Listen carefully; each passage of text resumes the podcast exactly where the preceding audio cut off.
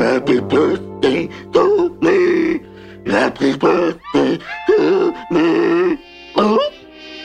Dum dum dum. Dum dum dum de dum.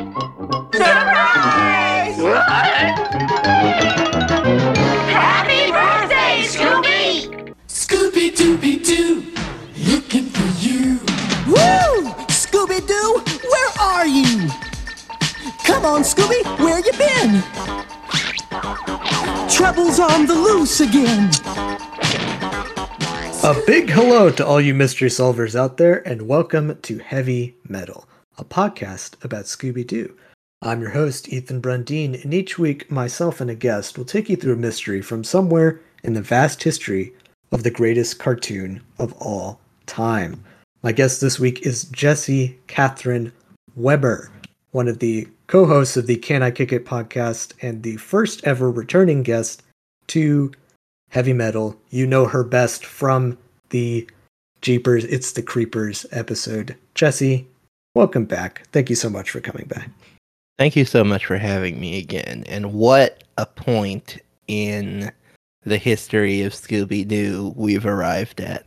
Yeah, I should have. Uh, I didn't. I forgot to say what we're watching. Uh, we we watched Happy Birthday Scooby Doo parts one and two. That's the Mhm. premiere episode of the new Scooby Doo Mysteries. Um, really, just this is the weird stuff. Yep. Dipped our toe in a little bit. You know, Thirteen Ghosts is a little. Yes, odd. I, I just listened to that episode between uh, last night and this morning. That's an interesting one. Uh, Yeah. But yeah, we have we are really. I don't know. I guess we could have planted ourselves even more firmly in the Scrappy Doo era. This is this is at least a pretty Scooby focused episode. We Yeah. we have not chosen one of the you know, we could have chosen a package of shorts that included a Yabba Doo short. Then we That- would have that- that really is- been yeah. in the Scrappy Doo era. But Those are maybe truly- next time. Yeah, those are truly the the worst that it gets. I would I say. watched This- a lot of them in preparation for this. They're Oh, really bad. Um, that, I think that's a good way to sort of segue into discussing how the show got to this point. So hmm the Scrappy Doo show ran for a very long time, like yeah. like ten years plus, like nine seasons. yeah, there's like almost a hundred Scrappy Doo Scooby Yeah. Shaggy shorts, or some of them are Yabba Doo shorts. Yeah, because that's how because like it started out as just like okay, this is regular Scooby Doo with now we Right. introduce Scrappy. It's a twenty minute episode. Yes. it's going to be a mystery. We just have a, another sidekick this time. Yeah. And I watched several of those and they're fine.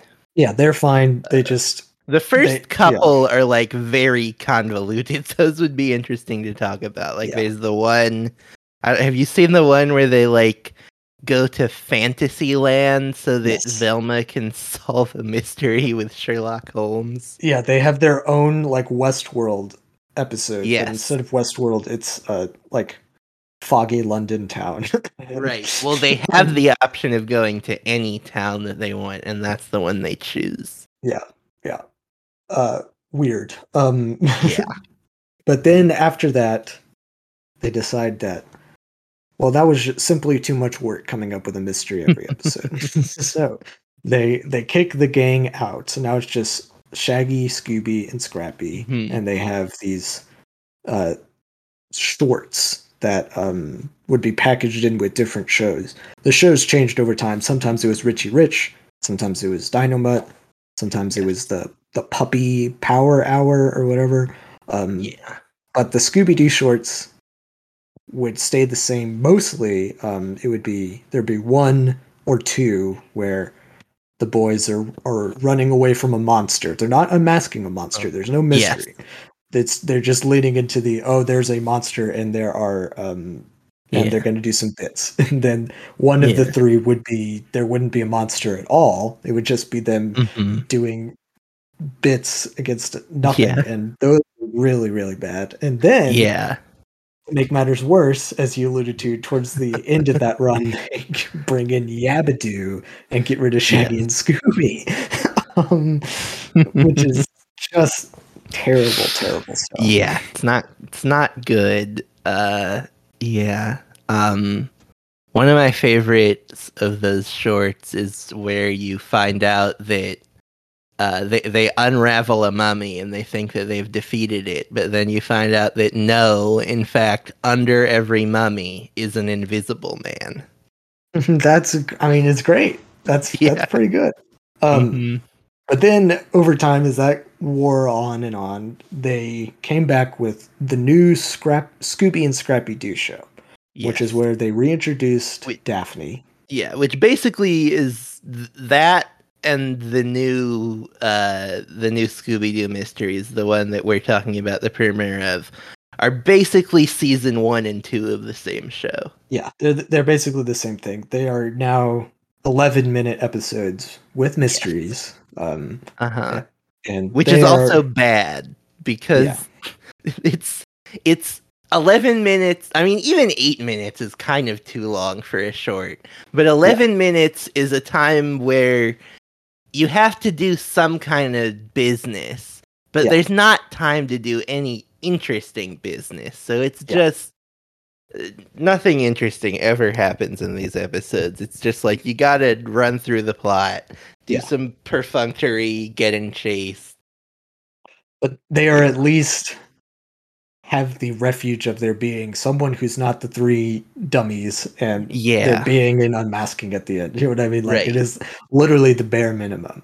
Um, Yeah, I mean that really is the bonkers thing about these shorts that are just Scooby and uh, Scrappy and Shaggy is that uh, you you know you have this idea in comedy and the language around it has changed. You know, I think the the classic uh, term is you have the straight man. I think that is you know people understandably don't really uh, like that language the language that i've most recently heard is that you usually want to have a voice of reason and a fool Yeah. and you you can kind of get it it's better to have only fools than only voices of reason but if you're having only fools you usually want them to be fools in the same way mm-hmm. you're just you just got like a bunch of I guess Scooby and Shaggy are basically fools in the same way. and but then Shaggy rather becomes than- and Scrappy becomes the voice of reason. Right. Scrappy is either the voice of reason or he's just a different type of fool. It doesn't work. it causes lots of problems. It is interesting how, because like for years the writers were like, well, the the the stuff with you know Fred, Daphne, and Velma, that's the boring stuff. We don't want to write that. We just want to. And they decided that instead of making those three characters more interesting, they would just get rid of them. Yeah. or even like solution. they could, and they do that in a little. They do this a little in the episode we're about to talk about. Uh, and you know they they kind of do it in those earlier episodes once Daphne's back. You could split up Scooby and Shaggy and Yeah, split up Fred, Daphne, and Velma and put them in different pairings, and then you've Exactly. got someone interesting in each group. yeah, they eventually figure out in the modern times that they can just you know try to make the rest of it interesting, and then it will Right. that's what makes modern Scooby Doo good is that all five characters are compelling to watch at all Right. times. but yeah. di- with the new Scooby Doo mysteries, it's still most of the time 11 minute episodes with Daphne and the boys. But every now and then they would have these double part, full feature length episodes in which they would bring back Fred and and Velma. And this is one of those. It's the first of those. So this is the first time that Fred and Velma have been seen since the first season of the Scooby and Scrappy Doo show. Yes. Um, so, Jesse, Mhm. before we get into talking about this crazy, crazy episode, um, you told me that you've come prepared with something. That's right. I have. It's more something for me, I would say. Uh, Okay. Perhaps, unfortunately, uh, That's fine. I'm gonna- I'm gonna turn my camera on Okay. Uh, what we've got here that I have been given recently is an unopened Scooby Doo Pez dispenser. Yes, yeah. Uh, look, at, look at him there. Yeah, he's uh, and so I am going to try out the Scooby Doo Pez dispenser Okay, here we go. uh, Yes. on air. You can collect. It says collect them all, but then there's uh only pictures of five of the six members of the gang. I don't know what's going on with that. Um, they they left there's- out Scrappy uh, Oh, for some reason. is this from? How old is this? This Pez is this There's brand not. new? Uh, is it- there's not a date on it. Uh, it's best before 126 26 so hopefully that Okay. means 2026 and not 1926 um all right this thing open Pez dispensers. I think I surely have had a Scooby Doo Pez dispenser at some point in my lifetime. Um, I think I definitely had a either Goofy or Donald Duck as well. Mhm. Um, Mhm.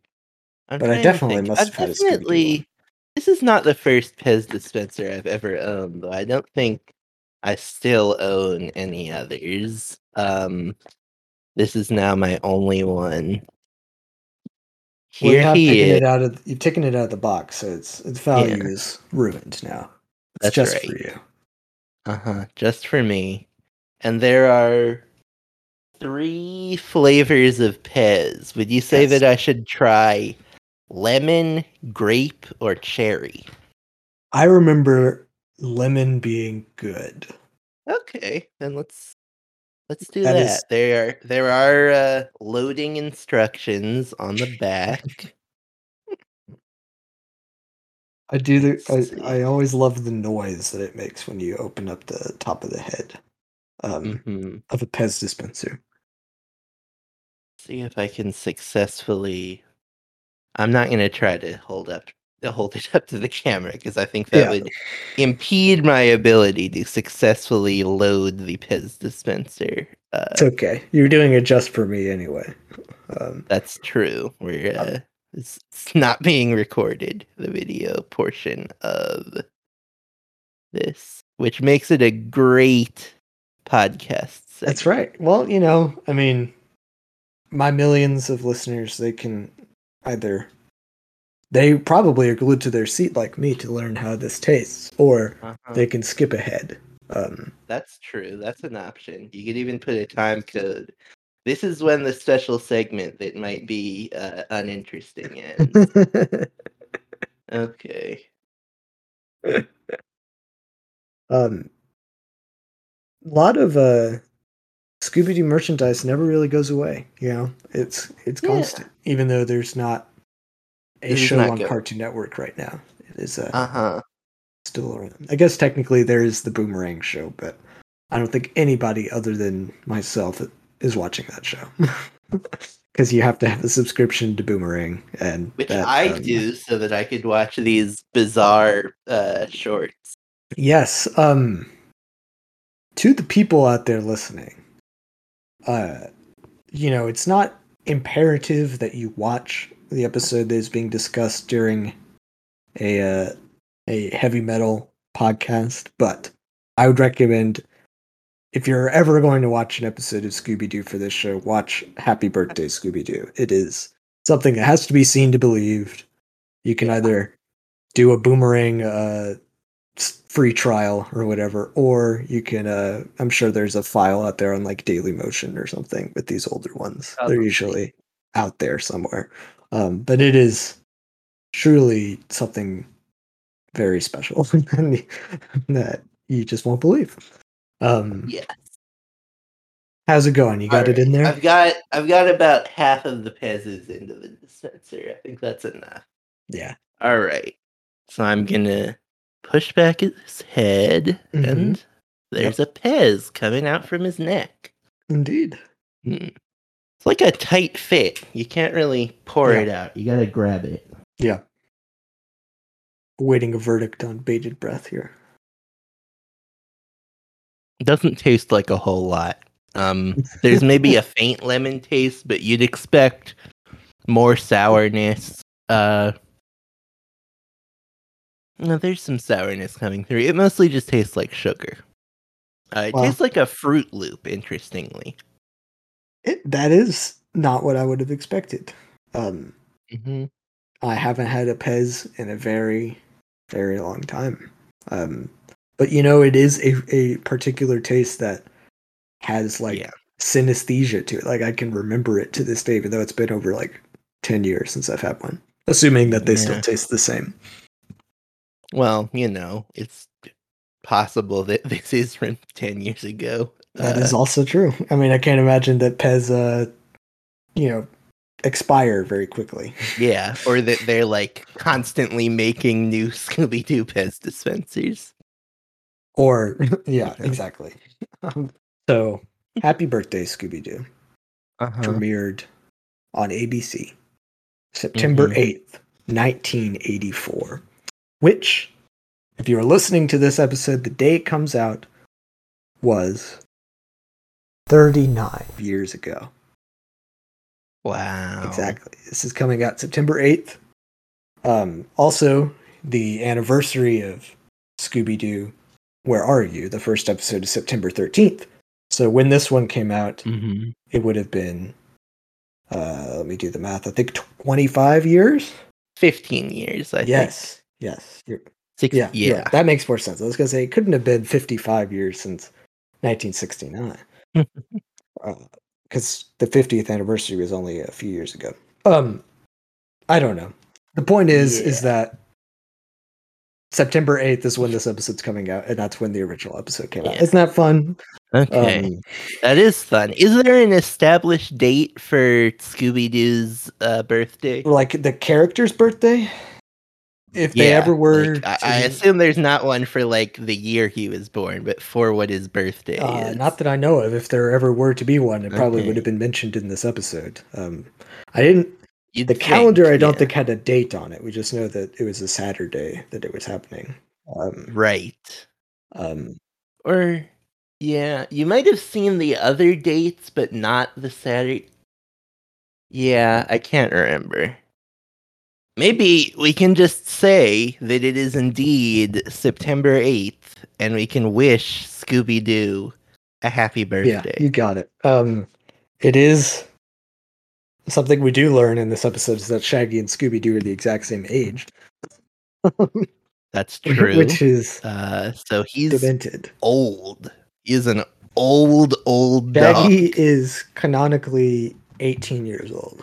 So during at- in this iteration, Feels if we, but no, you're this right because this is supposed to take place after that. So yeah. I was gonna say he's kind of pat. they're at yeah, least well into their 20s. At this Yeah, he is a dog in his twenties. He is, you know, there was uh we had a neighbor at one point who had a beagle. Who the beagle did appear to be very old, but the man said that this beagle was uh 35 years old. Uh, so Scooby Doo is uh approaching the apocryphal age of this beagle. Googling now the oldest dog to ever live that we know of. Bluey. Mhm. Australian cattle dog named Bluey, who died in 1939 at age 29. Yeah, that sounds right. Because I think the oldest cat is like 36 or 37. Yeah. Cats live longer than dogs. Yeah. Um, but you know, usually big dogs like Great Danes do not live that long. They're much more prone to various uh, problems. Yeah, I mean, it seems like there's kind of like a, a sweet spot where like the medium small dogs live the longest. Because you, you normally say that smaller dogs live longer, but I think once you're too small, you're going to run into inbreeding issues. Yeah. So there's like a, a perfect dog size. Like like it is about like the size of a beagle or maybe a little smaller, where that's going to be the dog. Yeah. Excuse me. That'll live the longest. Could be. Not a Great Dane. Definitely not a great Dane. Um, so this episode starts as the pilot of a new series would start. The gang are driving down the road in their Mhm. mystery machine, and they have a hotline inside the mystery machine that goes to three phones that are answered by Shaggy, Scrappy, and Daphne. And they answer the phone. Uh, how would you describe their answer here? Because in theory, it is sing Um, song, but they're not really singing. Yeah, it's yeah, they're like uh it, it's as if they do this all the time, even though you've never seen them do this before. Yeah, they do like a I do want to go back. I do want to go back for a moment. Oh, sure. Uh, one thing that makes it so that you can tell that this is a different kind of episode is that often a Scooby Doo episode, and I think this is true of that previous season where Daphne returns, at least the episodes I saw, will start with a sort of introduction of the mystery that doesn't feature the gang. It's true. This one does not have that. We just go right to the mystery machine and this strange. That's a, that's a great point. answer. Um, we have to. I know we just got into the plot of this episode, but we have to take a break and discuss the theme song to the new Scooby Doo. That's right. Which is insane. um, it is. Yeah, it is the weirdest of the theme songs. It is very much a Uh, nineteen eight like a song from the nineteen eighties. It is clearly hmm I would say to to say that it is inspired by Thriller is generous because it is ex- explicitly ripping it off. like Yeah, that's probably there's an entire sequence Uh, yeah. where the where the and yeah, the yeah the the uh you know animation happening is also pretty strange. There's just like random stuff with monsters dancing. It's very long. It's the longest Scooby Doo theme song I've seen. yeah it is uh, which is insane. odd for when it's short episodes. The 80s remind me. Did you have any uh, context for uh, what had happened uh, around when this episode premiered? I did not. I did not come Okay. prepared with that. Because I, I do actually have one thing that I know happened. I think it definitely during this month. Uh, Be my guess. Go ahead. Uh, yeah, this is the month that uh, past guest Andy Germuga turned 31 in uh, 1984, September. Re- really? Wow. Well, happy birthday, Scooby Doo, and happy birthday, Andy Germuga. That is Yeah, incredible. Really happy for him. Uh, um, yeah, it is. It, it is very long, and when you watch these episodes on Boomerang, they are split into, um, into parts, and instead of like you know being packaged together as they would have been when they were aired, and they play the entire theme song and credits in both parts. Right, Um, yeah. So yeah. yeah. which is really annoying when you're watching a bunch of the shorts. yeah, in and there is no skip intro button. so you're just Yeah. watching this like the Scrappy Doo show is an eight minute episode, and a minute of it is credits and, and theme song, and it's just like I don't want to be doing this. Um, Yeah. but anyway, speaking of singing. Shaggy, Scooby, and Daphne answer the phone, or Shaggy, Scrappy, and Daphne answer the phone with what is, in theory, a barbershop quartet style song, Yeah. but none of them feel comfortable with singing, it doesn't seem. So they're just sort of like Uh-huh. speaking in a semi melodic manner. It's really Yeah, very awkward. kind of talk singing. yeah. They they learn Yeah. that there's been a robbery at the TV station, um, and hmm they gotta go. But Scooby doesn't want to go because Scooby is in the back of the mystery machine alone. He has put on a a Dapper Dan Music Man suit um, and is singing "Happy Birthday" to himself in the mirror. And um, none of them remember his birthday, even though he is trying Yeah, desperately to they're, explain. they're it to not acknowledging it anymore. yeah, he's trying desperately to explain it to them. He he dresses up as a baby, and Shaggy Uh-huh. thinks he's talking about rabies. And he tries to point to them on a calendar and Scrappy just thinks he's excited that it's Saturday and um I all I can think Je- Jesse while watching this was that this was a very distressing sequence. It was so Yeah, incredibly sad. like yeah. They're basically gaslighting their friend. This is a man at the end of his rope dressing up like a baby to convince his friends that it's his birthday so that he can just get a little attention from them. Yeah. and yes.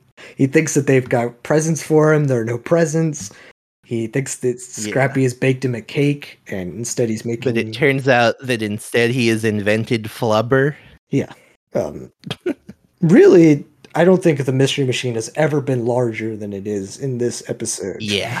it's like Mhm, it is. got full corridors Yeah, in the kitchen. and yeah, stuff. that's that's maybe your second uh indication that like this is a very different episode than what you're used to. Yeah, yeah, for sure. Um, but yeah, Scooby does not get any luck with uh, convincing them that it's his birthday, so he decides to just go along um, to Yeah. the mystery where there is a vicious howling ghoul with a red skull Mhm. at this uh, at this TV station. Um, Not only is he a ghoul with a red skull, he is the red skull. And so the fact that he's the red skull means he must be the only red skull. So he must be the same one as the Marvel villain. I mean, they do refer to him as the Red Skull, capital R, capital S. So I- mean, you're right. But Mhm. this must be the one. Yeah. He must be the. Uh, they're they're fighting a, a Nazi ghost here. hmm Yep. But um, yeah, he uh, made time away from his uh, space, whatever, to yeah. uh, co haunt this TV station. Just to really um, degrade Scooby Doo even more on his birthday, he is adamant that he does not want to take the lead because it's his birthday and he shouldn't have to. And yet, Scrappy and Daphne force him into this this dark studio to do some investigating on his own. And this is maybe Yes. the most depressing, lowest point that Scooby Doo as a character has ever had, where he is in this dark room by himself, singing happy birthday to himself, and then when he sees other Yeah. eyes turn on, he trans he turns happy birthday into a literal funeral march for himself. like he is doing the uh Yes. the funeral song before Mhm. it is revealed to him that it this is all been a ruse. It is actually Yes. a surprise for him on his birthday, which is honestly quite touching. Yeah, it's nice. They sing. Uh, th- Go ahead. right. I was gonna say this is the point where they sing this birthday song, which is not "Happy Birthday to You," No, but not for copyright reasons, because Scooby Doo sang "Happy Birthday to You" to himself earlier. Yeah. They just have decided that they're gonna use a different. it's instead now. Frere Jacques is the tune that they are singing, right. which is Yes. Yes. weird. Maybe they assume that Uh that no one could ever possibly understand what Scooby Doo is singing, so they they can get away with the copyright there because he's just unintelligible. They uh, hmm they really are putting a lot on the backs of uh, Don Messick here as Scooby Doo. Yeah. It's a lot Uh-huh. more more vocal work than he's used to doing. Um, obviously, you know, Yeah. Scooby Doo gets more vocal as the Uh-huh. show goes on, but Don Messick was never intended to be the one speaking in full sentences as Scooby Doo. Mhm. It is still the the Yeah. the the thing. So it is it Yeah. is a little grating. little bit. Yeah. He is uh this is the most fleshed out we've ever seen him as uh, a real uh being with thoughts. yeah, certainly to this. I will say I, I don't have that many notes on this episode. Uh we've gotten to two of them already, which is Scrappy inventing Flubber and the weird uh Frere Jacques birthday song that's not for copyright reasons. I have do have one note from before that, which I don't remember what prompted me to take this note. Uh, but it must have been very early on in the episode. Uh, it's just three words. Uh, this is bad. so really early on, I was Yeah. not pleased with how it was going, and I don't think I ever, I don't think it ever really got me back. Like I would say, I laughed once at this episode, uh, and it's at the very end. I would not we'll say that I was about. laughing at this episode, but I would say that I was extremely compelled with this episode. Um, it had me. Yeah, it's It was gripping. that- It had me. It had me in its grasp. um, yes, I think that is true. Um, certainly all- compared to the past ten years of Scooby Doo. At this point, this is Sure, certainly. They're doing a lot here. um, Yeah, not only is it a surprise birthday party for Scooby Doo, but it is a double surprise in that Mhm. introduced to Mark Weekendale, who is here to present Scooby Doo on the TV show Here Is Your Life. is this a real TV show, or did they just make this up? There is a real show called This Is Your Life. Um, It was a very popular British show where they would Mm. have they would surprise somebody at their when they weren't expecting it and say this is your life so and so sometimes it would be celebrities but Uh-huh. other times it'd be just people who have lived interesting Uh-huh. lives so like they had like a sure. holocaust survivor or like Mhm. um Mhm. all these different people on that show um Okay. Okay. and it was this format they bring them onto the set and they'd have people from their past show up and explain various things that happened to them that were remarkable Right. um Uh huh. This one though is also a clip show.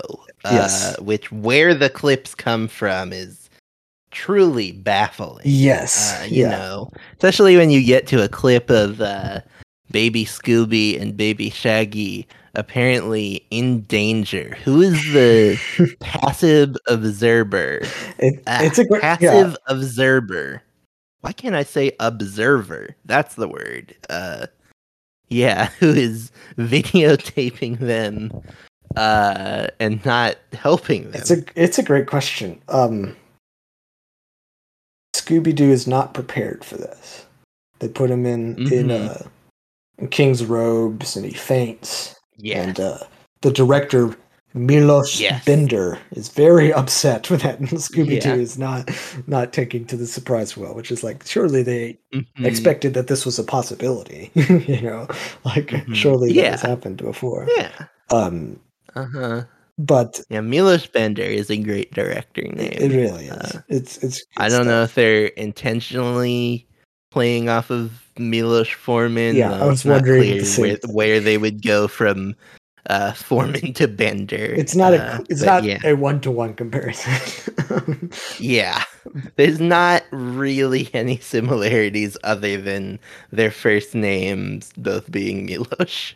But you're right. I mean, you're right. We do have to talk about the first clip that is shown, which is Baby Shaggy and Scooby, which is simply Yes.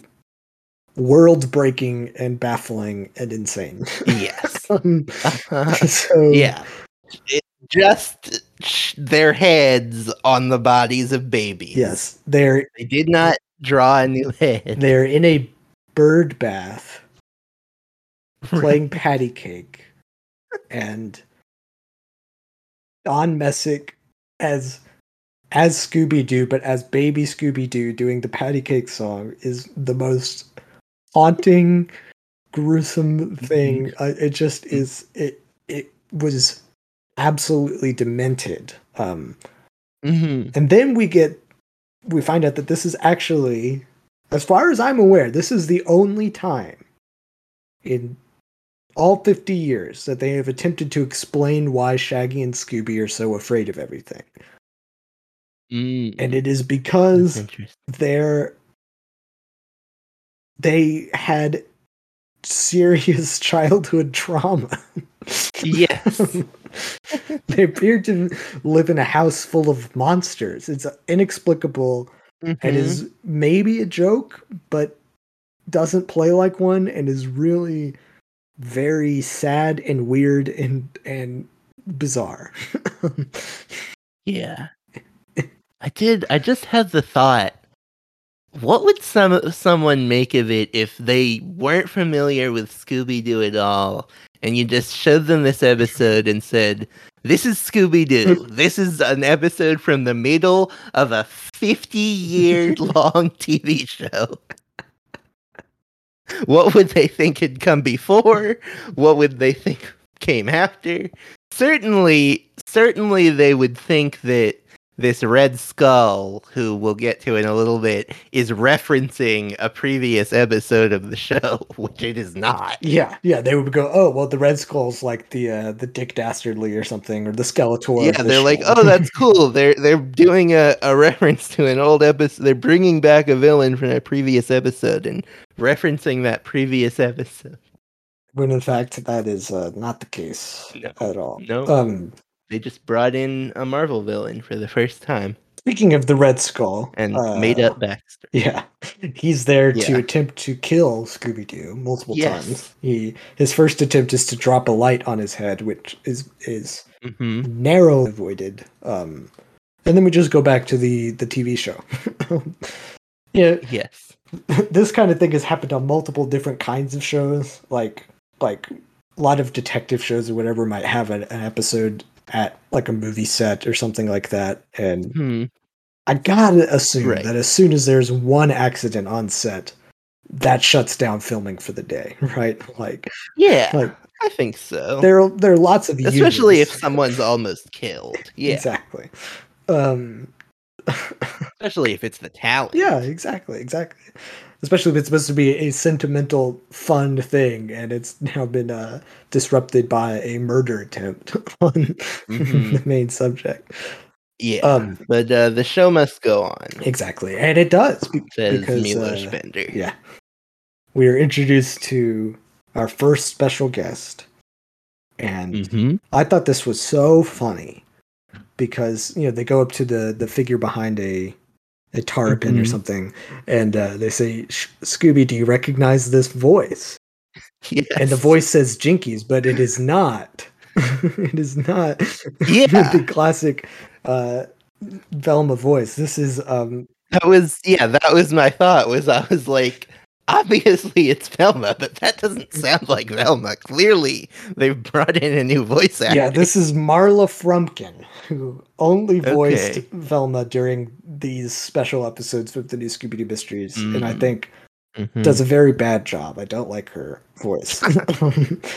Uh, yeah, it gets a little less distracting as the episode goes on. Obviously, this is a particularly bad way to introduce. I just her. thought it was so funny to go, "Do you remember this voice?" and then it to not be the voice that Yeah. you remember.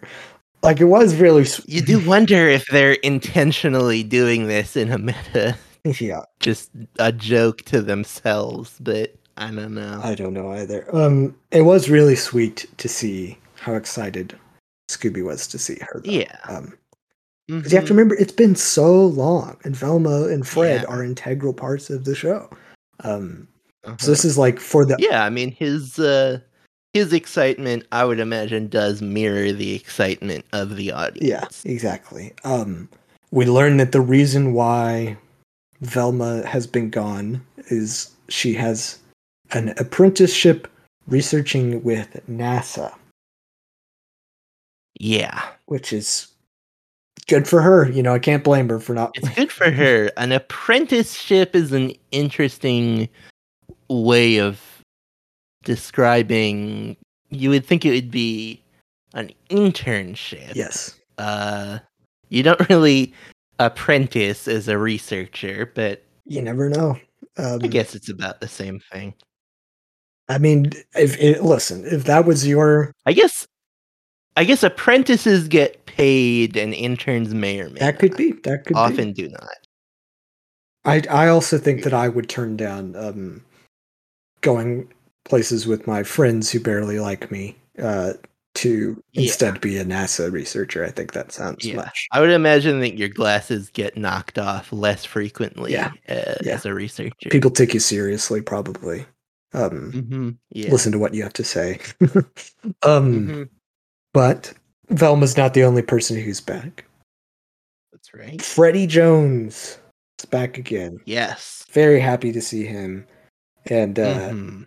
I, I thought it was so funny because they introduced Freddie as being an aspiring mystery writer.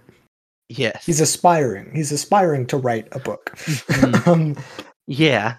That's why he's been gone all this time, is because he's thinking about maybe writing a book about. Well, mysteries. you know, I feel like you could call him a, an aspiring mystery writer if, like, he's written mystery books, but none of them have been published yet. Maybe that's Maybe- there. Maybe be, that's where be. he's at. but also seems like something you could do while doing the rest of this. You know what I mean? Like, That's probably true. Yeah, Um, it's not. You know, people say that you want to set a time, sure, uh, set aside time each day for writing. It would be hard to do that. you could take a you could take a, a couple months off. I f- I feel like it Yeah, would be good inspiration. You know, like Yeah, you would anything. think maybe he just, you know, he's solved a lot of mysteries. Maybe he's got all the inspiration he needs. Um, yeah. One thing that I was disappointed is that we don't get to see the reunion of Fred and Velma with the rest of the gang. I would have liked to see that. Um, That's true. but I guess it's not their birthday. Um, so instead, yeah, Scrappy and Daphne aren't even on set. They don't care anymore. They're investigating what happened Yeah. to uh, uh, the light. maybe maybe Shaggy and Daphne just talk to them uh, on the phone all Could the be. time, but Scooby doesn't because he's a dog and Yeah. dogs can't use the phone. It's a, it's a great point. Yeah. Also, they could be they could have seen each other yesterday. You know, you know that dogs don't have That's very true, long maybe. memories. like That's true. you could do yeah. this show with any Yeah, dog. I mean, my- yeah, yeah, yeah, yeah. Dogs. I mean, I have a cat who, whenever uh, I come home after a few days, it's clear that she does not remember who I am. um, um, She, she might be a particularly stupid cat, but um, the other cat knows when people are coming and going. Uh, that's good. yeah. So Scrappy and Daphne are investigating up on the catwalk. They discovered that there's some missing red screws. That this was intentional Mhm. sabotage. They now know that this was an intentional attack on their friend's life. Um, yes. so while they are investigating, Fred and Shaggy are explaining the Red Skull curse. Um, would have it really truly would have been very cool and fun to have it be a classic episode. Like it would have been just so cool Yeah. if it was like the Creeper or the Space Cougar or Yeah. something. Uh, imagine. Um, but instead, it's just this Red Skull curse, supposedly the greatest thing they ever did, which was this old lady, Mrs. Vanderweel, bought a cursed diamond, which came with the Mhm. Red Skull. And Shaggy and Scooby were the, or, or Fred and Scooby were the ones who eventually Yes. took down the monster. Uh huh. Um, Yeah. And it was the butler. And that is important that it's the two of them Yeah. that did It it. was the butler, Stuyvesant, the whole time. hmm I will say, I, I like the Yes. design of the Red Skull. I really like the wail that he does. I thought it was very good, very effective. Yeah. Um, uh huh. Yeah. I mean, he's a good villain. They could. uh They could have brought him back. Uh He could be a recurring villain. I feel like uh people like that. Yeah, for sure. You know, other than the fact that they'd be uh tempting uh Marvel's lawyers more each time. Exactly. Yeah. um, so Freddy goes to the bathroom or something, and the uh, the Red Skull returns and and crawls his way out of the TV and says, you know, Scooby Doo, happy birthday, but it's gonna be your last. Stay tuned for the further adventures of Scooby Doo. We'll be back in a few moments. Time for Scooby or not Scooby. Um, hmm hmm so last time, I think I'm gonna do real good this time. okay, you did very well last time. Uh, yours was actually the 1st time Uh-huh. we ever did this game. That's right. Um, so you set the you set the precedent. Um, so what I've got for you this time is it, it's going to be again series of titles. So my question is, and some of them will be Scooby Doo episodes, some of them will not be. So my question for you is: Is this going to be the title of a Scooby Doo episode or a paranormal reality show? wow. There are all kinds of these all over, you know, Discovery and travel and all these things that huh. uh, that could very well be a Scooby Doo episode or not. Uh-huh. So this is the the name The of name the show, of the not show, a tit- not okay. not a title of uh-huh. an episode. Okay. Uh huh. Haunted Highway.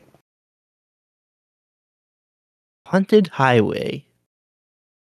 That could certainly be either. Uh, let's say reality show. Right. The two two tre- two teams drive ac- across America's highways and back roads, investigating cases of various alleged sightings. During the intro, Osbourne states that he has had an interest in the paranormal since he was a child, and that the show takes a unique investigative approach whereby the teams film their own video footage and do not rely on camera crews. These are just the blurbs I got from IMDb for you here. Uh huh. Ghost to Coast. Ghost to Coast. Ghost to Coast. That sounds.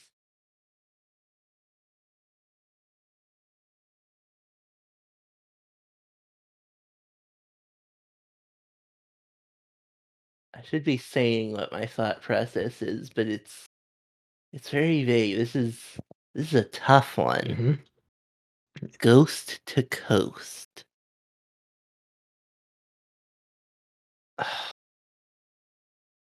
I'm gonna say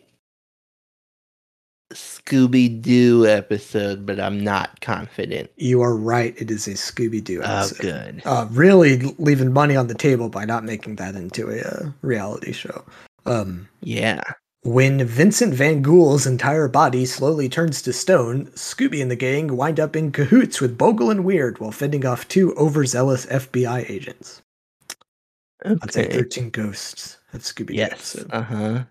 Well, the FBI gets involved in the 13 Ghosts of Scooby Doo. I guess, you know, if you release 13 dangerous ghosts into the world, the FBI might be interested. Certainly, yeah. Um, it's a shame that there wasn't a Scooby Doo show on in the '90s. Otherwise, there almost definitely would have been an X Files crossover, um, a la Mm, ScoobyNatural mhm. or whatever. Um, Right. okay, next up, Alien Schmalien. Alien Schmalien. That's gotta be a Scooby Doo episode. Yeah, it is. While stargazing, Scrappy notices a spaceship, but he's not the only one. Dr. Bleak and Hugo from the local circus notice, notice it too and want to put the alien on the ship into their show. It's up to the guys to help out Xylon the alien before he's the main attraction. Is that a short? It's a short, yeah. There's a lot of shorts with There's a lot of aliens. Uh, the, going on. the strangest one is the one with the a- where Scrap they go to a punk show, Yeah. and so Scrappy's wearing a weird hat. Yeah. and the aliens look like Scrappy with the hat. It's just uh, uh, uh, it's Yeah, terrible. yeah. I would watch a reality show where uh, some the, someone will go like, "Oh, that must, that's that's an alien." Someone goes, "Ah, "Alien schmalien, aliens ain't real." yeah, That'd be a money good on the premise. table. Uh, History Channel make this Mhm. happen. Uh huh. okay. Paranormal paparazzi. Paranormal paparazzi. That that must that that one sounds like it must be a reality show. Yeah. Why do you hear this one? Okay. Paranormal Paparazzi is an American entertainment and lifestyle paranormal reality television news series, Mhm. which originally aired on the Travel Channel from September 20th, 2012 to November 8th, 2012. Based in part on host Aaron Sager's entertainment website, paranormalpopculture.com, the series is set in a newsroom and showcases paranormal researchers as they investigate locations throughout the United States believed to be paranormal activity. So it is it's TMZ, but Okay. it goes. It goes. Okay. I wish they had la- they, they should still be doing yeah, that. I mean that one just seems very easy to make. They should just bring it back. Yeah. Come on, Travel Channel. Um, okay. Dead famous. Dead famous.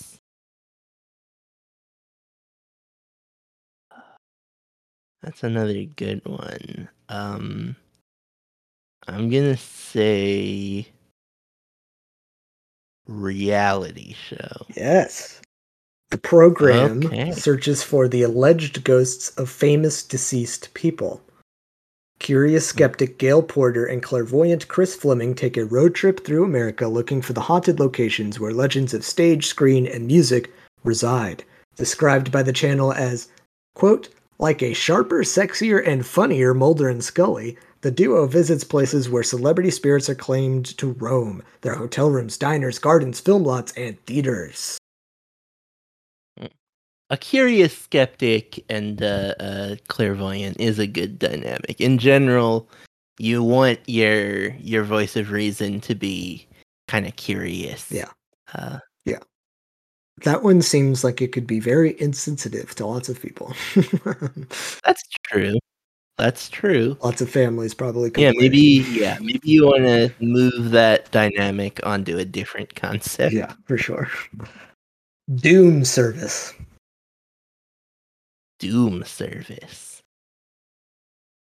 Oh, like room service. Well, that makes me think Scooby Doo because Scooby and Shaggy love room service. So I'm gonna say Scooby Doo episode. It is. Uh, get, a load of this one. Gosh, the kids are invi- are summoned to the Overview Hotel by Jack Marston, the owner, to rid it of the previous owner who died a hundred years before. It seems that some of the guests are not frightened though, like Sheldon Keats, the horror novelist and occultist, and Mrs. Van Loon and her invisible dog. Does it have anything to do with the Western Air Command base down the street? Um, so sounds like they came up with the idea for a Stephen King episode and then really did not commit. Yeah. Yeah. um, Ghost Mine. Ghost Mine. That's another that could definitely be either one. Ghost Mine. I'm gonna say I'm gonna say that even though Ghost Mine could be the name of a reality show, that if you pitch an executive on a show called Ghost Mine, they would laugh you out of the room. So I'm gonna say that's a Scooby Doo episode. Ghost Mine is an American paranormal television series that premiered on January 16th, 2013, in the United States on the Sci Fi Channel. The series features a group of hard rock miners searching for gold in Oregon's Crescent Mine. Two paranormal investigators accompany them in an attempt to determine if the location is haunted. I guess the Sci-Fi Channel's executives are not as discerning as I am. Uh, Sci-Fi Channel, if you need to hire a new executive because you fired the ones who greenlit Ghost Mine, I'm available. It's not even multiple. would not It's not even multiple minds. it's one mind. Yeah, it's a whole show. one mind. How long did this show last? At least a season. it's insane. Wow. Um, okay, last one. Okay. E Scream. E Scream. I feel like I might have heard this in a previous Scooby or not Scooby, which would make it a Scooby Doo episode. You're right. I was testing you because that one was actually in your Goosebumps uh, thing. This is the one where Velma uh, takes the gang to a game convention and then discovers that she's in a virtual reality mystery game. Um, Right. crazy episode. Okay. Virt- the, her being in a virtual reality mystery game makes me think it would be funny if there was like a an immersive theater themed Scooby Doo episode where Oh yes. uh, someone is using, you know, the very like intense immersive theater where like you can, you know, like involve people at times they're not expecting to perpetrate crimes. That one, that honestly might be a, a plot of a Be Cool episode, but I'm not sure because those kind of have faded from my brain completely. Sure. Um, but it sounds like something that I'm pretty sure they did a, a Murder on the Orient Express episode on that one, um, hmm which might be the same thing. But back to a another truly Yeah, insane The episode. second part. Second part. And now, back to more exciting adventures of Scooby Doo. I feel like a lot of the insane things happen in the first part, but the first part is really just all set up. Yeah, and the the second part uh, is is I don't even know how to describe it because like it, it in theory, is a normal Scooby Doo episode, Yeah. but it really has things that are just off about it. Like the yeah, fact it doesn't work. And like you would think that I mean the central idea is that the is that the the person who is actually the Red Skull, who we will see when it gets revealed, is trying to frame Fred. Yeah. Which is like an interesting idea, but it doesn't really work. yeah. Um I mean, maybe it's just because like you don't dive it. Fred is yeah, the you number know, one like, problem He says when he comes, he says, "I have no motive," and you're like, "Yeah, he doesn't." the problem is that they don't like- explain what why he keeps vanishing. like Right. I mean, I guess he really just is going to the bathroom repeatedly. That's his excuse the first time. he goes to the bathroom multiple times. It's unfortunate. yeah, Um, he's just uh yeah, maybe Fred has uh a weak bladder So the Red Skull has once again or uh Crohn's disease. could be. He's once again stolen the diamond. Um, Mhm. he tries to kill Scooby once again, uh, but Scrappy Mm-hmm. saves him with his his flubber invention. Um, Yes. There's a lot of time between when Scooby falls to the ground and when Scrappy introduces the concept of his flubber invention, gets all of his friends to grab one end and make a uh, Yeah. a circus trampoline for him.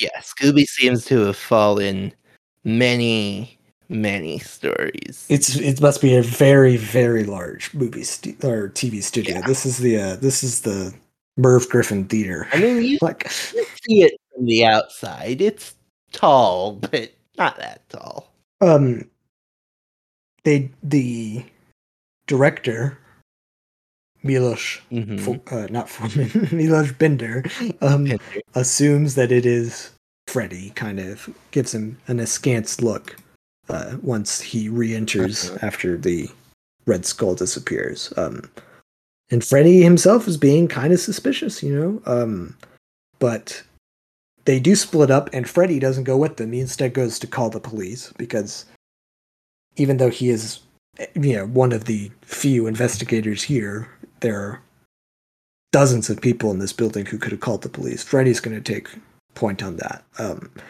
which is good that they're calling the police early. You know, usually they don't do that until after they've Yeah. caught the thing, but at least they are recognizing this as a genuine threat. Mhm. um, Yeah, So- I mean, they do in the previous episode we covered. They do call the police early, but they are uh, that's true. they, You're they're right. out of town. That's a great point. That They're on a uh, break. Yeah, it does happen in that's the thing that they've got in common. um so they uh they they split up scrappy goes with the girls because they're the only ones who are actually interested in investigating and um scooby and shaggy go behind stage to look for birthday presents Mhm. so Mhm. scrappy and the girls find their way into the air vents which break beneath their combined weight and they discover Yes. Freddy's ascot in the service tunnels. Yeah. Um, and Freddy shows up and and Velma mis- mistakes him for the the Red Skull. But he's like, "No, it's just me. Oh yeah, I left my ascot in the washroom." Yeah. And it's like, "You did uh, And what?" of course they go, how did it get here? Exactly. It's it makes no sense. I don't blame them for being baffled because it is not a, a Yeah. explanation that Unless he's being framed. That's a good point. That's a good point. Um, I do just think it is really fun though that Fred is a suspect in this episode. Like that is Yeah. a really good that's, idea. That's a good idea. Yeah. Um, um, back at the other end, the other two are you know they get into some typical Scooby Doo antics. They do a Mhm. a fake cooking show with crepe scoobettes. Uh, Mhm. I don't know if that's the first time they've done that pun, but it's definitely the last Who one. Yeah. they, uh, while they are doing that or whatever, the police arrive and uh, Mhm. and uh, Scrappy's like, "Oh, I got this. I got the real guy," and he tackles Fred instead on accident. Yes. Um, And this is when we find that the red screws from the catwalk are in his briefcase. Yes. Freddy does not seem very perturbed about this. He's like, I don't know how they got there. Um, Yeah. Mm. You would think he would be more indignant, you know, like, I didn't put those there. Because he's he's a Uh-huh. smart person. He knows how it looks, right? Um, the cop asks who did this, and uh, Scrappy inputs all the clues into his computer that he wears on his watch. Which which I feel like is a thing that maybe at some point Velma has had too. Maybe, um, certainly, in 1984, Yeah. would if it could feasibly exist, it would be the most expensive thing you could possibly purchase. Yeah. it would be like Yeah. a million dollars. Oh yeah. but uh the what do you know the the watch says that it's it's fred it's got to be fred um Mm-hmm. and as you say he's like you know i don't have any motive Yeah. And then the police officer's like, ah, it's an expensive diamond. Yeah, that's the motive. And it's like, okay. but i love that freddy resists arrest Fred. he like is like Yeah. you're not yeah, right. taking He, runs away. that doesn't usually happen when they try to arrest someone Scooby Doo. it's just was really funny i was like wow go, Yeah. go for it fred um Or So, this next part I thought was quite funny, which is when Shaggy and Scooby are up on the roof and they have this extended runner where they're like, "This is the safest place Right, we yeah, could that's- be." Yeah, I said that I didn't laugh, but then I did, uh, that, or that I'd only laughed once. This is the other time, I guess, that I laughed. Where yeah, they they're like, only an absolute idiot would be up here in this storm. Just the stupidest person you can imagine. Yeah, it's really good. Um. Naturally, the Red Skull is there, um, and Yeah. he chases them around on this this stormy roof, and they get knocked off the catwalk, and Mhm. he's actively like like like there's no doubt in your mind that he is trying to kill them right now. Yes. Um, and not Mhm. just Scooby. Now Mhm. Shaggy is a, is collateral damage because he is Yeah. shaking the billboard that they are are clinging Yeah. onto with dear life in this electrical storm. And um, uh huh. what happens when he shakes the uh, the billboard? Jesse, do you remember?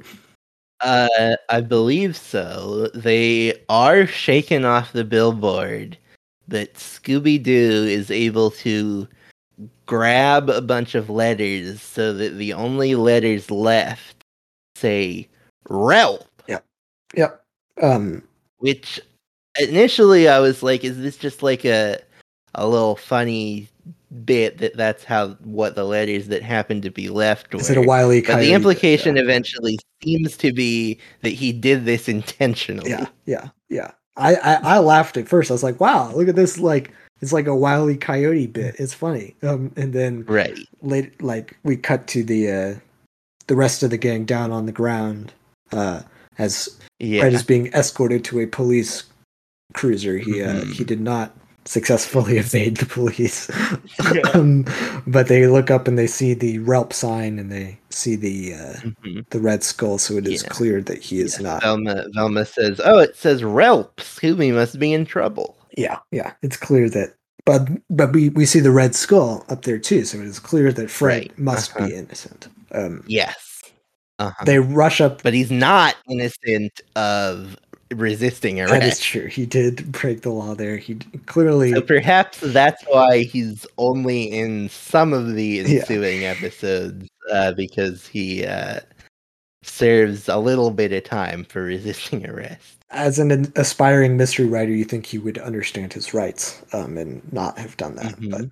oh well, hmm Yeah. that's why he's not a Yeah. professional yet. um, Yep. But uh, the gang rush up to the roof and they don't stop him. Instead, lightning strikes the building, knocking the Red Skull off. And Scrappy goes, "Hooray!" Yeah. it's just like Jesus, Scrappy. Like I understand that he was trying to, uh, you know, kill your friends and everything. But he is like, Yeah. you're, you're giving a hooray to this this man's certain death. Um, hmm but Except not because he grabs on to uh he grabs on to Scoot or to Shaggy because Shaggy's grabbed on to Scooby.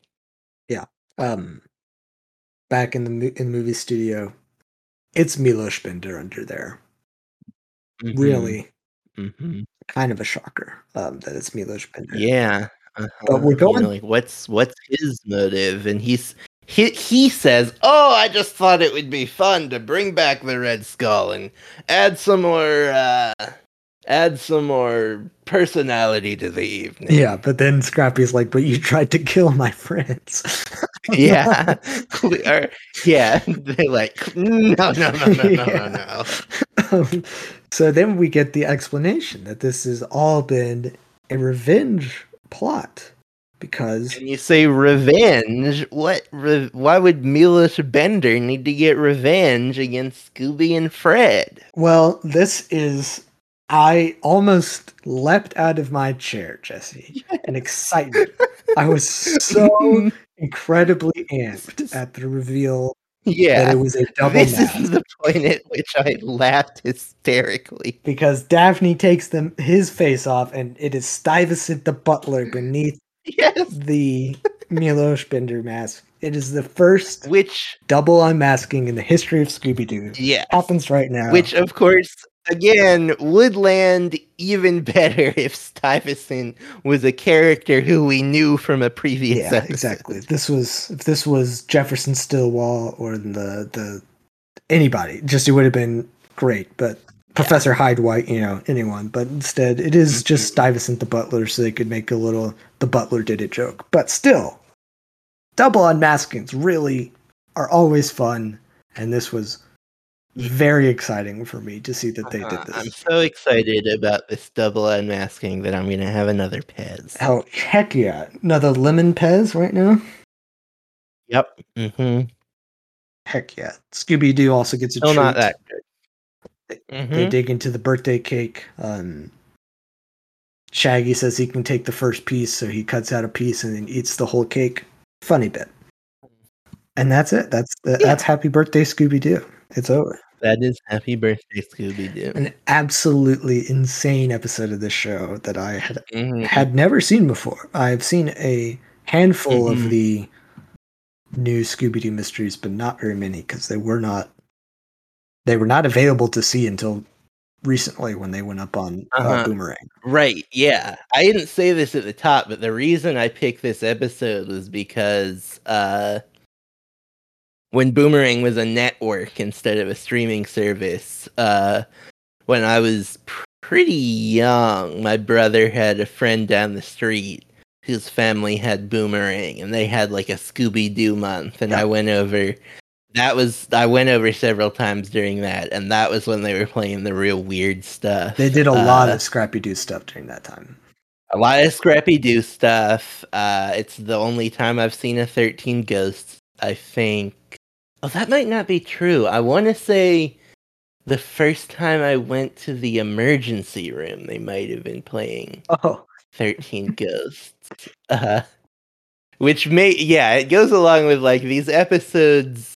Uh, and, and yeah, so I did see uh happy birthday scooby doo during one of those uh and yeah it became as i grew up like what was that episode of scooby doo i saw where fred and velma were guests and they were on a tv show and what yeah. Yeah. And you know what? I'm not even certain that I saw the second part. I think I might have also. I think I might have only seen the first part, either because they didn't play them consecutively or we had to leave.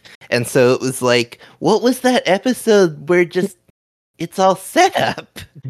it was a very strange memory I had. Uh, and yeah, so I wanted to revisit the episode, and it's not any less strange than I thought it was. No, it is it, it it's bizarre. Really bizarre. Um Mhm.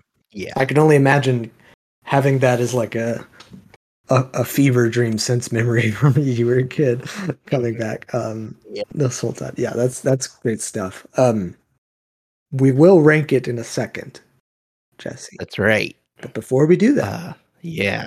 it's Jinkies or Stinkies time. And I thought a lot about what to do with this one. Um, the Mhm. obvious route would be birthdays, but I couldn't figure out how to research Sure. weird things that have happened on birthdays. um, so Uh-huh. what I've done instead is I've collected stories about various celebrities who appeared on This Is Your Life. So Uh, every one of these Okay. people will be people you have heard of, and they have Mm-hmm. appeared on. They had an episode of This Is Your Life. Okay. Mhm. Are they all British? Uh, yes, I think so. Oh no, there's one or two alright. Americans on here, but Okay. but Okay. you'll have heard of all of them. All right. So you know the deal. Deal. If anybody else doesn't, I've got six stories. Some of them will be real. Those are jinkies. Some of them I will have made up. Those are stinkies. Jesse's goal is to figure out which one is which. So here we go. Lou Costello of Abbott and Costello fame died of a heart attack three days before his 53rd birthday. Supposedly, his last words were that the ice cream soda he just had was, quote, the best he'd ever tasted, shortly before dying. Always ahead of the curve, the Happy Jack Soda Company, who owned a, lo- a handful of local soda shops, embraced the fact that their soda was the one that killed the great comedian. They hung his last words on a banner in front of their store and invited people in to try the Lou Special, a super sugary ice cream soda that is to die for. Boy, that would be quite the craven act of capitalism. Um, which is not unexpected. It's in the 1950s that this happened. So. Yeah. Generally not unexpected.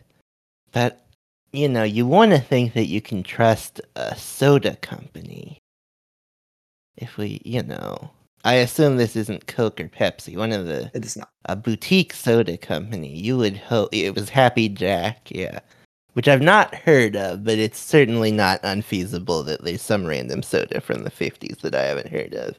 Um I'm going to say it's a stinky. It is a stinky. I made it up. Good work. Well, I mean, those were his last words. I just went forward from Uh-huh. Right. Yes. there. okay. okay, I'm glad that I can maintain my trust in the sanctity of uh, soda companies. Yeah, Yeah. they've never done anything wrong. hmm Bette Davis's feud with Joan Fontaine is infamous and forever immortalized due to its constant homage in popular media. But did you know that she also had a feud with actress Olivia de Havilland that did not make it into the annals of Hollywood history, but is no less intriguing? Supposedly, Davis was in an inch of getting cast in the film The Heiress, a film which won de Havilland her Oscar. After the ceremony of the Academy Awards, Davis allegedly hired a paparazzi to follow around de Havilland in her limo, while wearing a sailor's hat with a small controlled flame burning at the top of it. This was to remind Olivia of her father, the naval captain who had died three weeks earlier in a house fire. That's that's fascinating. Um, Betty and Joan feud, whatever the Ryan Murphy show. Oh, you didn't so watch it that makes one? sense that no, I you know I don't think I've caught any of those Ryan Murphy shows. uh, yeah, I guess not really my beat. Um, but so it would make sense that there was kind of an auxiliary feud going on. I don't know why that's a thing that I know, given that I haven't seen it. Uh, but yeah, I will say this is a jinky. This is a stinky. Ah, I made it up. I've got you. Okay. Four more. mhm. Buster Keaton was one of the light, leading pioneers of the silent film era and perhaps had the greatest death wish out of any person in Hollywood history. Mhm. Some of his more iconic stunts included riding on the front of a moving train, falling off skyscrapers, and being dragged by a moving trolley. But the one and only stunt he'd ever been talked out, to, out of doing was his plan to rip his hat out of the mouth of a real life lion. The lion tamer he had hired showed Buster the lion's feeding ritual, and Buster ultimately decided that it would be too risky to warrant doing. Huh. That doesn't. Hmm. It doesn't seem like that would merit that much fear. But I didn't see the lion's feeding ritual. Buster Keaton did.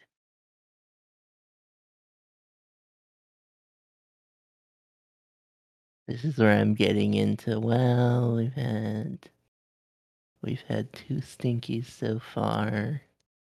Um, but I know that you really like to mix it up, so I don't want to think about that too much. Um, I will say this is a jinky. This is a stinky. Wow. I made it up. Should have trusted my instinct that it was uh, not scary enough for Buster Keaton to not want to do. Okay, three remaining. Okay. Jayne Mansfield is one of the most iconic blonde bombshells of classic Hollywood. A frequent rival with Marilyn Monroe, she was known to have allegedly had affairs with both Jack, Jack and Bobby Kennedy. But this is somehow still not her most interesting romantic tryst. Jane was also in a relationship with Anton LaVey, the high priest of the Church of Satan. The man walked around in costume with a long black cape and devil horns and decorated his house after the Munsters TV show. Mansfield, who at the time claimed to be Catholic, was photographed at his black painted home performing rituals amidst tiger skin rugs.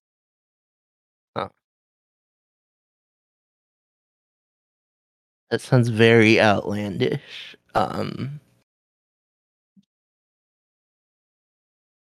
and sealed with the high priest of the Church of Satan.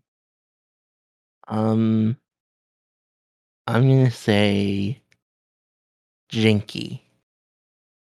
That is a jinky, Oh, you're right. We're back up to 50-50. It's 50-50 and there's two left, so you can you can turn it around. Alright. We'll see. Sir Christopher Lee Mm-hmm. You know that Yep. guy? So Christopher Lee was a spy for the SAS during the Second Great War. He was in special forces behind enemy lines and destroyed Luftwaffe planes, prevented a mutiny of Allied forces, and tracked down suspected Nazi criminals.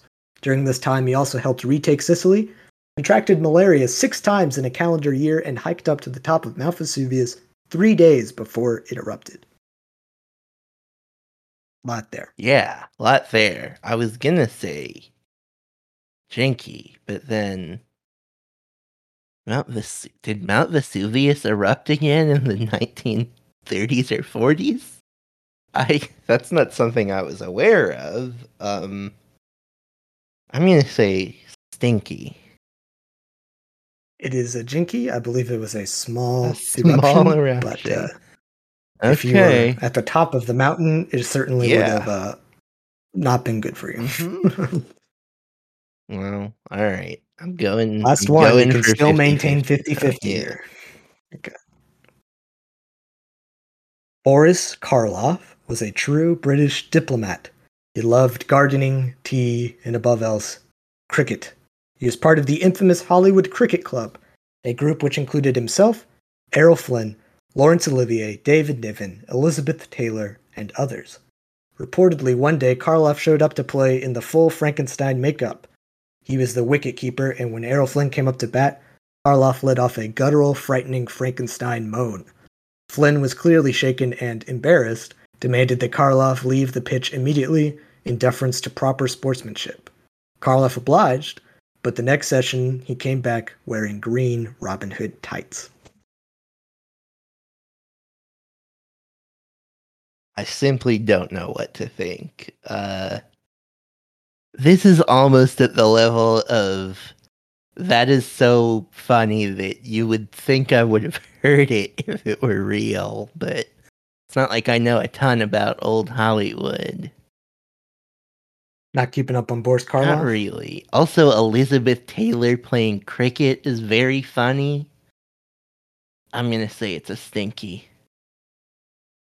It is a stinky. Ah, Um, okay. I maintain The cricket club did exist. hmm I think Elizabeth only played once, and then the rest of the time she was like, uh, like just hanging out. Sure, sure. but but yes, that was a stinky. You got three out of six correct. All right, that's not bad. not bad, not bad at all. You know, a coin could have done about as well, but it's not bad. Um, people have done worse. Sure. You know, So- you didn't outsmart me, but I didn't outsmart you either. It's true. It's true. So what we have left is to rank this on our Heavy Meddle tier list, and I've never been more interested in how. yeah, this is, is a real tough one. because So just for yeah, for the audience, the, our millions of listeners out there Uh-huh. may be listening for the first time. Mhm. There are five tiers. Bottom tier is the rut row tier. That's the worst of the worst. Up from that is the uh the wait, what is up from that? Oh, Yes. Scooby Dum. Scooby Dum's right up for that. I haven't recorded one of these in a while. and then the middle tier is the just another mystery tier. That's the middle of the road. You've Mhm. got groovy up from there, and at the very top, the best of the best, the cream of the crop is the golden scoob tier. Now, Jesse, I would like to know your thoughts first.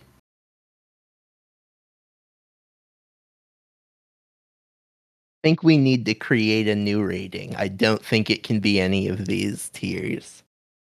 I think I think that in theory it would fall in the middle because it is there's some interesting stuff, some good stuff, a lot of stuff that doesn't work. But the middle Yes. tier is just another mystery and this is clearly not that. I think. I think attention has to be paid for the ambition of this episode. Because it is so much more ambitious than anything that they have done up to this point. which is why i'm Yeah. saying it can't be just another mystery but as i Yeah. said the first note that i took was this is bad yeah. so i yeah. think It's- if we're not gonna yeah. create a new rating i think it has to go down and not up but scooby dum is a tough thing to give it Yeah. Um Yeah, man. Maybe we can rename the middle of the road. wow here.